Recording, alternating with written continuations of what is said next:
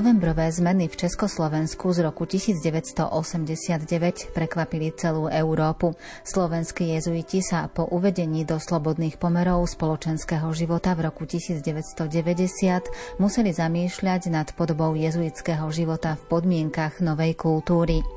Potrebu valorizovať kultúrne dobrá, pod ktoré sa podpísali 4 ročia, zohľadňovali už ako východiská do novej situácie. Svoju činnosť začala na novo rozvíjať aj slovenská provincia spoločnosti Ježišovej. Aj na tieto dejinné súvislosti sa zameriame v nasledujúcich minútach. Pohodu pri rádiách vám želajú Diana Rauchová, Peter Ondrejka a Andrea Čelková.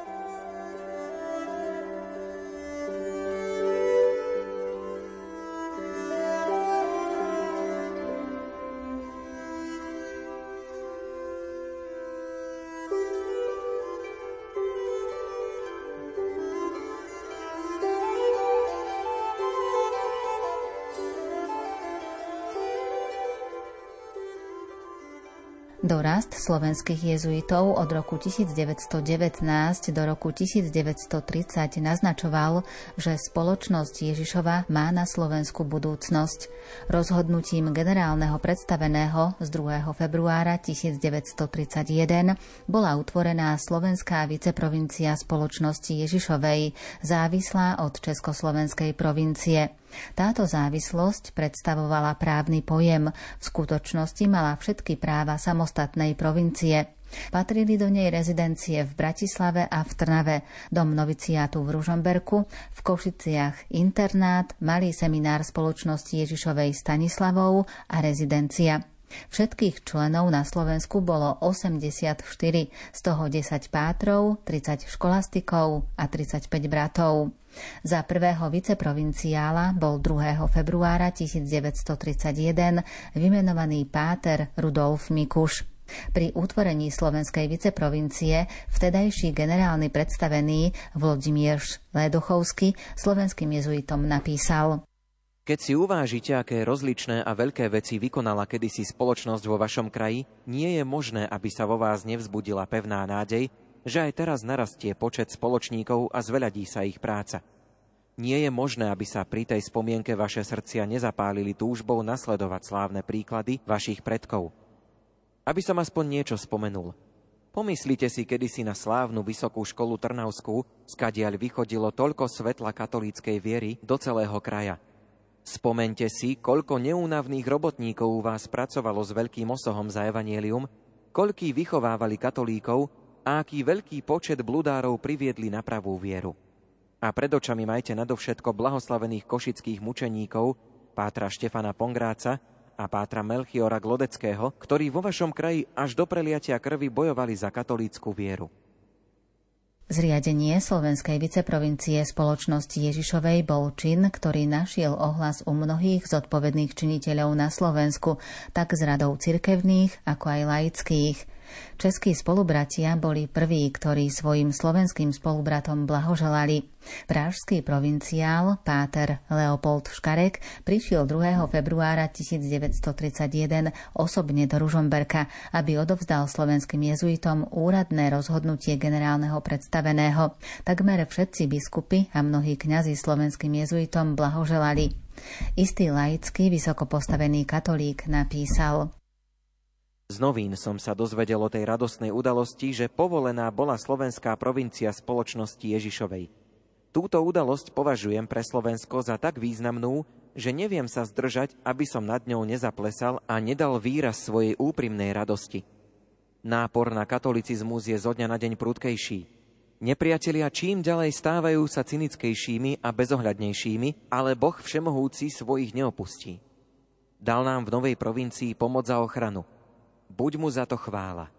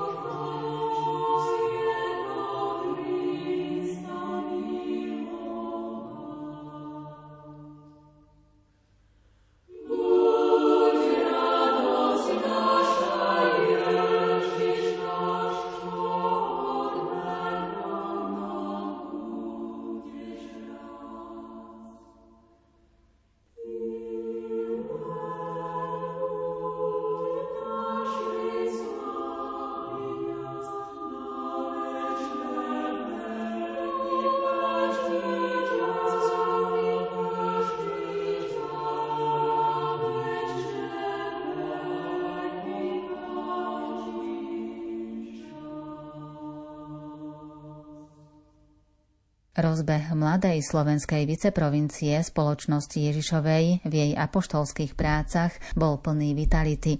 Nádej na vzrast členov bola reálna. Pole účinkovania otvorené na široko, podmienky pre účinkovanie priaznivé. To všetko podnietilo generálneho predstaveného Rehole Vlodimieža Ledochovského, že 23. augusta 1938 vyhlásil slovenskú provinciu jezuitov za samostatnú. Nebol to len právno-formálny akt, bolo v ňom i ocenenie prác jezuitov na Slovensku i realistické zhodnotenie politickej situácie v Československu. Kontext tohto obdobia približuje rektor jezuitského kostola Najsvetejšieho spasiteľa v Bratislave, páter Milan Hudaček. Rástol počet najmä reholných bratov, ktorých provincia začala, keď už ich mala dostatočný počet, posielať do misií alebo do služieb medzinárodných domov v Ríme. V roku 1922 bol založený nový dom v Ružomberku a v roku 1930 v Košiciach.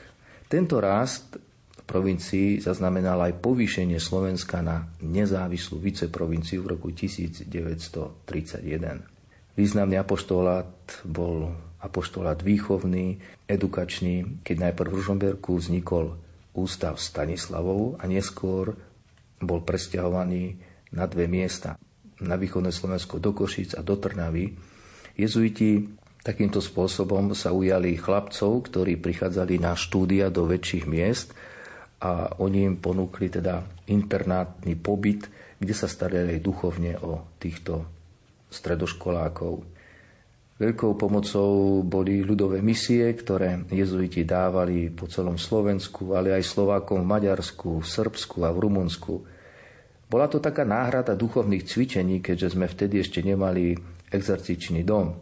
Až v roku 1933, keď prišiel z Belgicka Páter Polóni, on založil exotičný dom v Ružomberku a ho aj istý čas sám viedol. V roku 1941 v Banskej Bystrici vznikol aj Teologický inštitút, kde sa začali aj formovať študenti v príprave na kňastvo. Boli to roky vojny, kedy sa aj nedalo vycestovať zo Slovenska, takže Bansko-Bystrický inštitút veľmi pomohol, pretože vtedy bolo paradoxne aj veľa povolaní, Takže z tohto obdobia zišlo aj pre Reholu vďaka inštitútu veľa dobrého. Boli vysvetení prví pátri, ktorí absolvovali túto formáciu doma.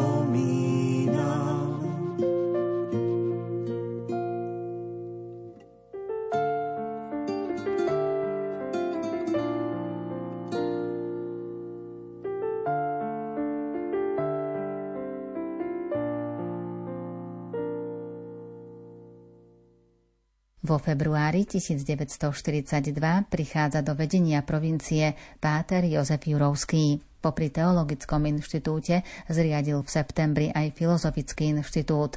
Ten otvoril prvý ročník v akademickom roku 1942-43 v Piešťanoch a ďalšie dva ročníky boli presťahované do Trnavy. Po skončení vojny mladí jezuiti odišli na štúdia filozofie do Brna. Časť budovy v Banskej Bystrici bola jezuitom napokon odňatá štátnou školskou reformou v roku 1945. Poslucháči teológie sa presťahovali a akademický rok 1945-46 absolvovali v Ružomberku. K študujúcim jezuitom sa pridali v posledných troch rokoch mladí bohoslovci z rehoľnej spoločnosti Božieho slova. Na jeseň 1946 mohli už jezuiti vycestovať na štúdia do zahraničia a nový školský rok na Slovensku neotvorili. V Banskej Bystrici ostala malá komunita, ktorá ďalej spravovala kostol svätého Kríža pri starom cintoríne až do roku 1950. Po druhej svetovej vojne prichádzajú prvé obmedzenia, predovšetkým najmä v roku 1949, Prvé obmedzenia sa týkali tlačového apoštolátu a neskôr aj kňazi začali byť šikanovaní za čítanie pastierského listu, v ktorom biskupy poprvýkrát použili slovo prenasledovanie. A z jezuitov boli zatknutí pátri Bugan a pater Ferančík za ostré kázne, ktoré proti rodiacemu komunistickému režimu aj adresovali.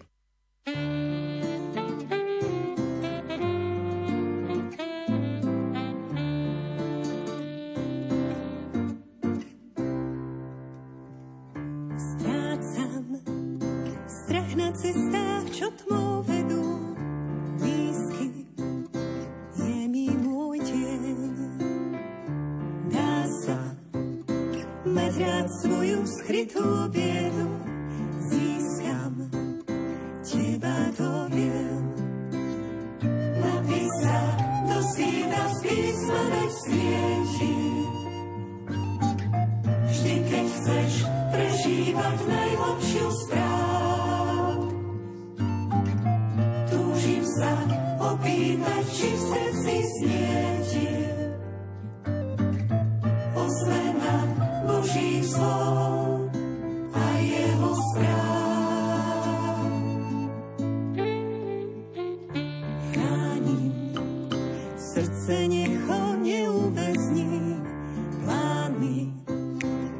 šarivý cieľ.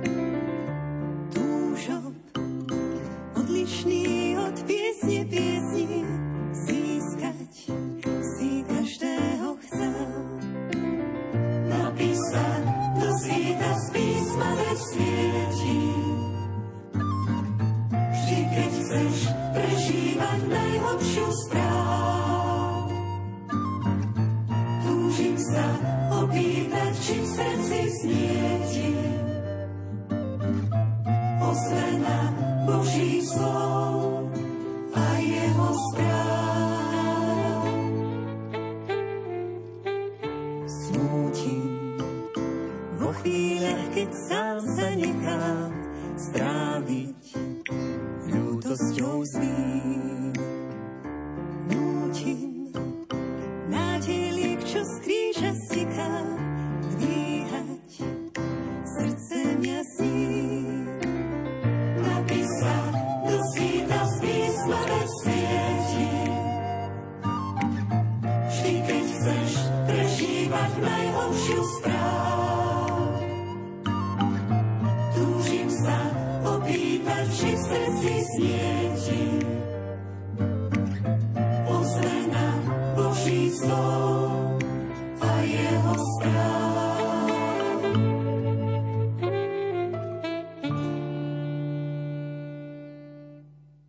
Povojnové časy mobilizovali ľudí v Európe do veľkej spoločenskej obnovy. V Československu sa spoločenská obnova dostala do rozporu s cirkvou.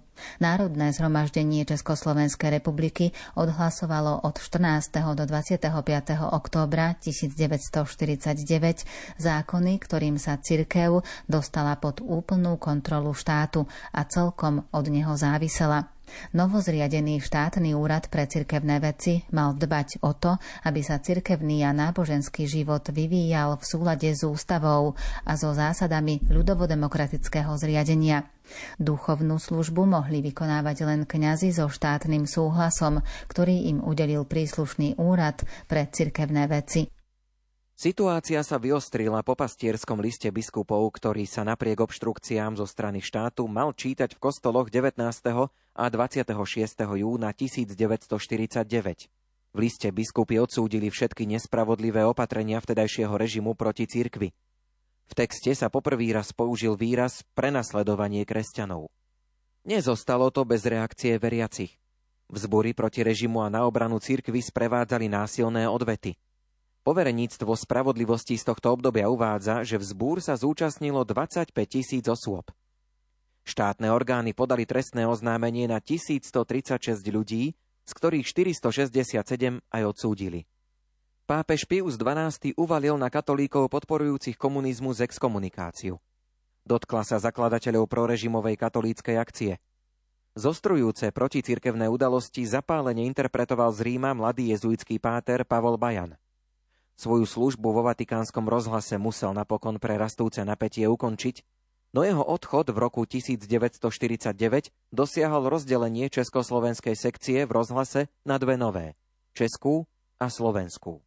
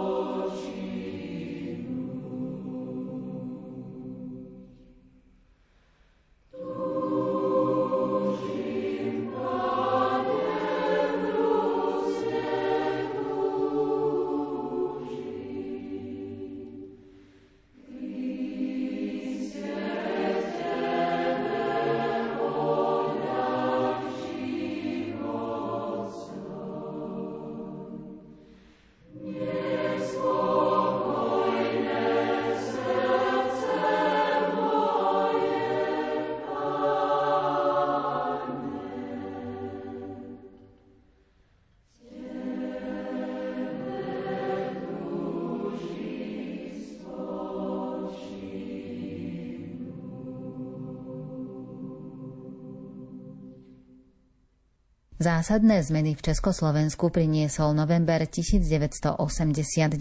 Totalitný režim sa rýchlo zosypal. Úrad podpredsedu federálnej vlády 17. januára 1990 potvrdil, že rehole obnovujú v Československu svoju činnosť. Štátne úrady a notariáty im mali výjsť v ústrety pri rokovaniach ohľadne získania majetku, ktorý bol v ich pôvodnom vlastníctve. Jezuiti sa pustili do obnovy slovenskej provincie a vznikol aj provincialát. Vedenie Rehole má aj úzkú komunitu, ktorá je poverená organizovaním života v celej provincii. Dnes je poverený vedením Rehole páter Jozef Šofránko, má aj pomocníka, ktorým je páter Jakub Garčár a o ekonomickú stránku provincie sa stará páter Martin Halčák. S týmto vedením Rehole spolupracuje aj konzult, úzký okruh troch, štyroch pátrov, ktorí sa raz mesačne schádzajú, aby prerokovali naliehavé otázky života provincie. Na poli administratívy ešte pomáhajú im laickí spolupracovníci, ktorí bdejú nad tým, aby sa rešpektovali isté normy, aj štátne, úradné termíny, v ktorých treba odpovedať na mnohé prichádzajúce žiadosti.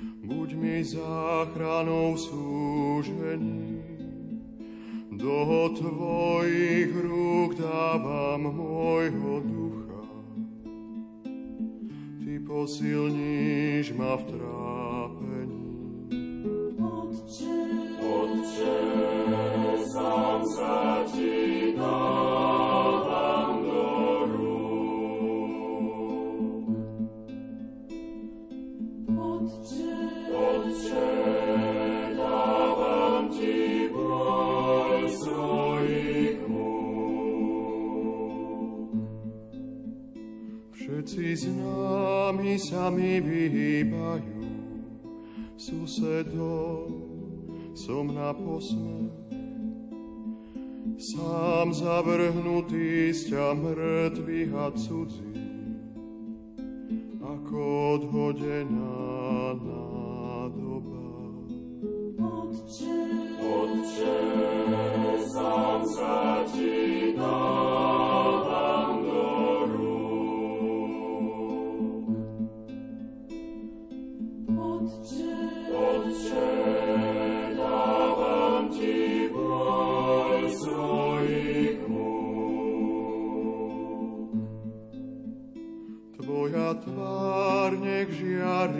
sluhou, ktorý vzýva ťa v súžení.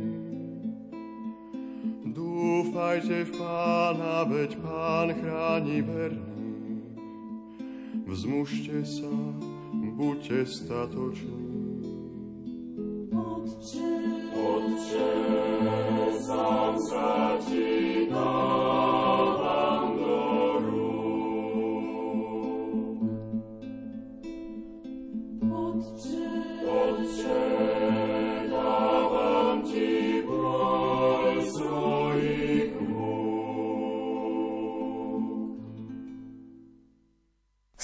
Provincia spoločnosti Ježišovej pod vedením provincialátu sa naďalej rozvíja. Od 6.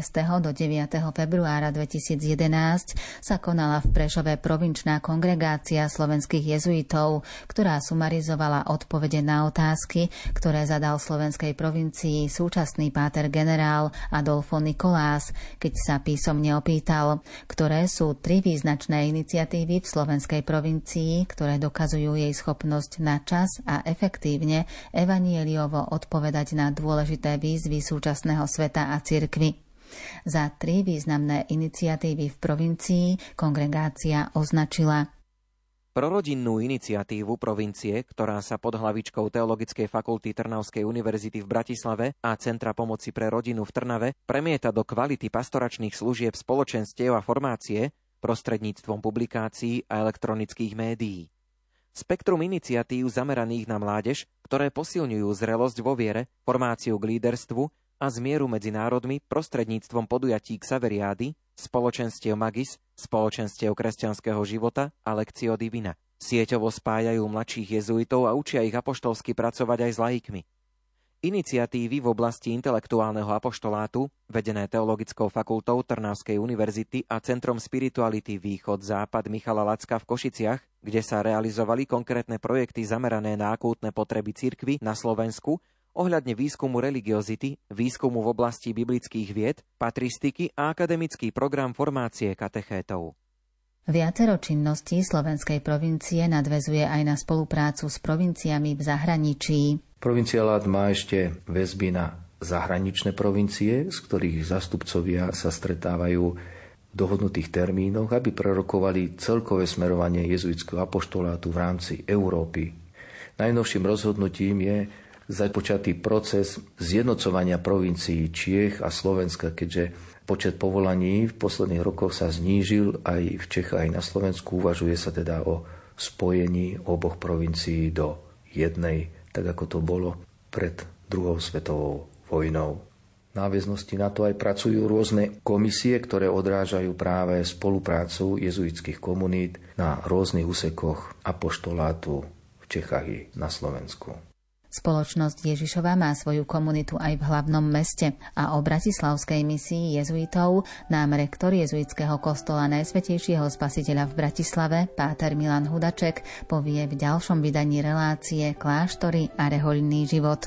Na príprave toho dnešného sa podielali Diana Rauchová, Ondrej Rosík, Peter Ondrejka a Andrea Čelková. Do počutia.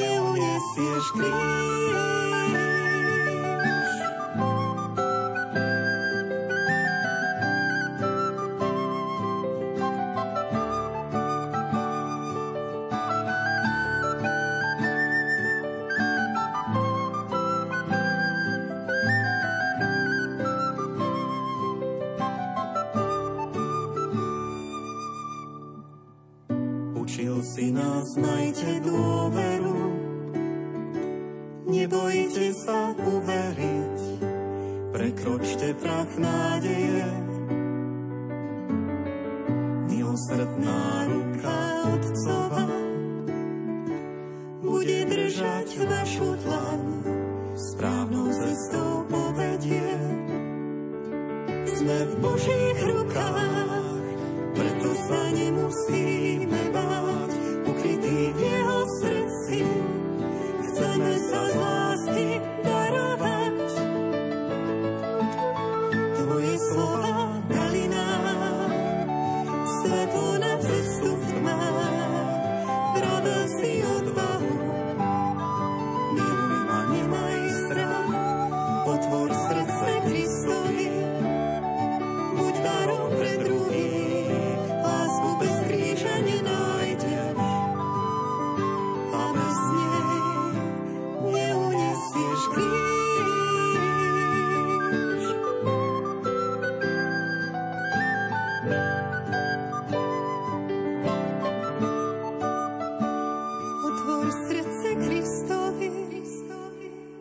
buď darom pre druhých. Lásku bez kríža nenájdeš a bez lásky neuniesieš kríž.